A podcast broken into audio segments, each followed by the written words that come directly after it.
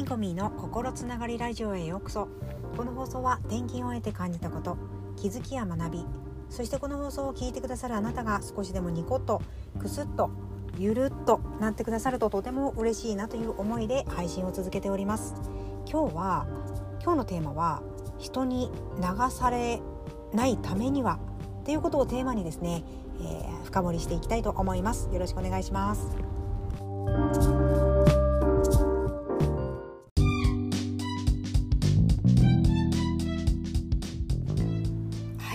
くお願いします、えー、先ほどのテーマをお聞きしていただいた方どうでしょうか？あなたは人に流されやすいタイプでしょうか？それともいやいやもう私の考えはしっかり持っていて絶対流されないっていう方でしょうか、まあ、これはあの人によりきりそしてその物事によりきりだとは思うんですけれども割とこう人に流されやすいタイプっていうのもですねよくよく考えていくとやはりまあ自信のなさもありますけれども、えー、もう一つはですね人に嫌われたくないっていうところも非常に大きく関係してくるんじゃないかなと思いました。いかがでしょうか？この人に嫌われたくないっていうのも日本人特有の性格があるようでですね、えー、日本人は調和性を大事にしていく生き物だとも言われているように、えー、これはとても大事なことだと思うんですよねただその何でもこういろんなところでですね人の意見に流されてしまうと自分っていうこの自分オリジナルの人物がどっか消えてしまうそうな自分の意見はあるんだけれどもそれを放りのけて、えー、周りの方の意見にそういうような感じしていくとですね自分が苦しくなってしまうんじゃないかなと思いまして、えー、これはとても大事なことだなと思いました。えー、私もですねまだ私が言うのもおこがましいんですけれどもこういろんな土地に行ってですねそれなりにあのお仕事させていただきその中でいろんな方とのこうせあの一緒におはあのお仕事をしていくとですねあの割とこうすごくいい方で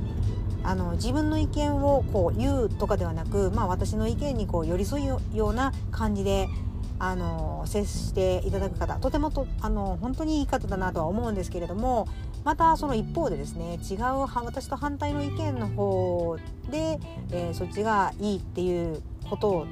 言う方がいらっしゃいまして、まあ、これがあの何回も続くとですねあらこれはどっちの考えがこの方の、まあ、意見なのかなっていうふうにつながるんですよね。そうなると、まあ、この人の本心が見えてこなくて謎の、まあ、方だなと思ってしまうところもあってしまって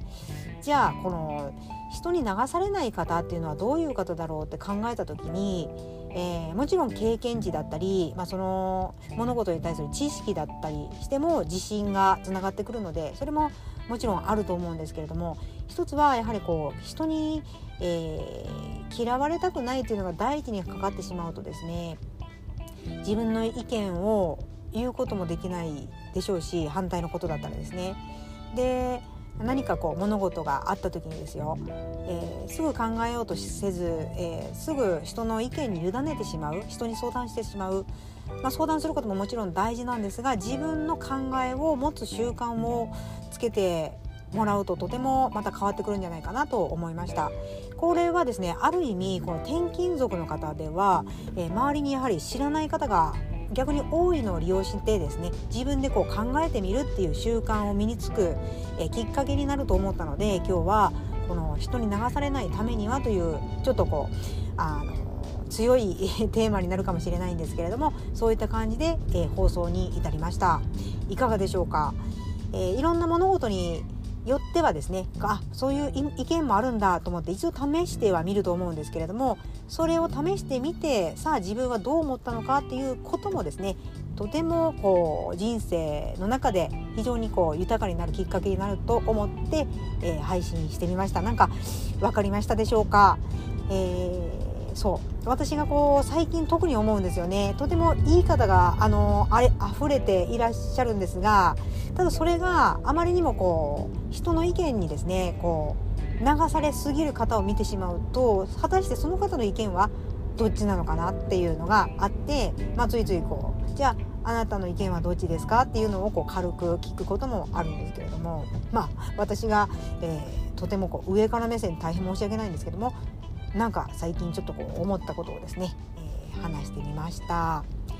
いかがでしたでしょうか？何か今日は、えー、ゆるっとくすっとニコッとなりましたでしょうか？ぜひですねこの、えー、流されないために、えー、知識がなければ、まあ、知識をつける学びをやってみるとかですね。えー、そしてそのことについてこう考えてみる習慣っていうのをぜひこの、えー、新しい土地に行った時にですねあの周りに知り合いがいなければ逆にそれを利用して自分で考えてみるっていうのをぜひやってみてほしいなと思って配信に至りました。最後までお聞きしてくださり本当にありがとうございます。転勤校みーでした。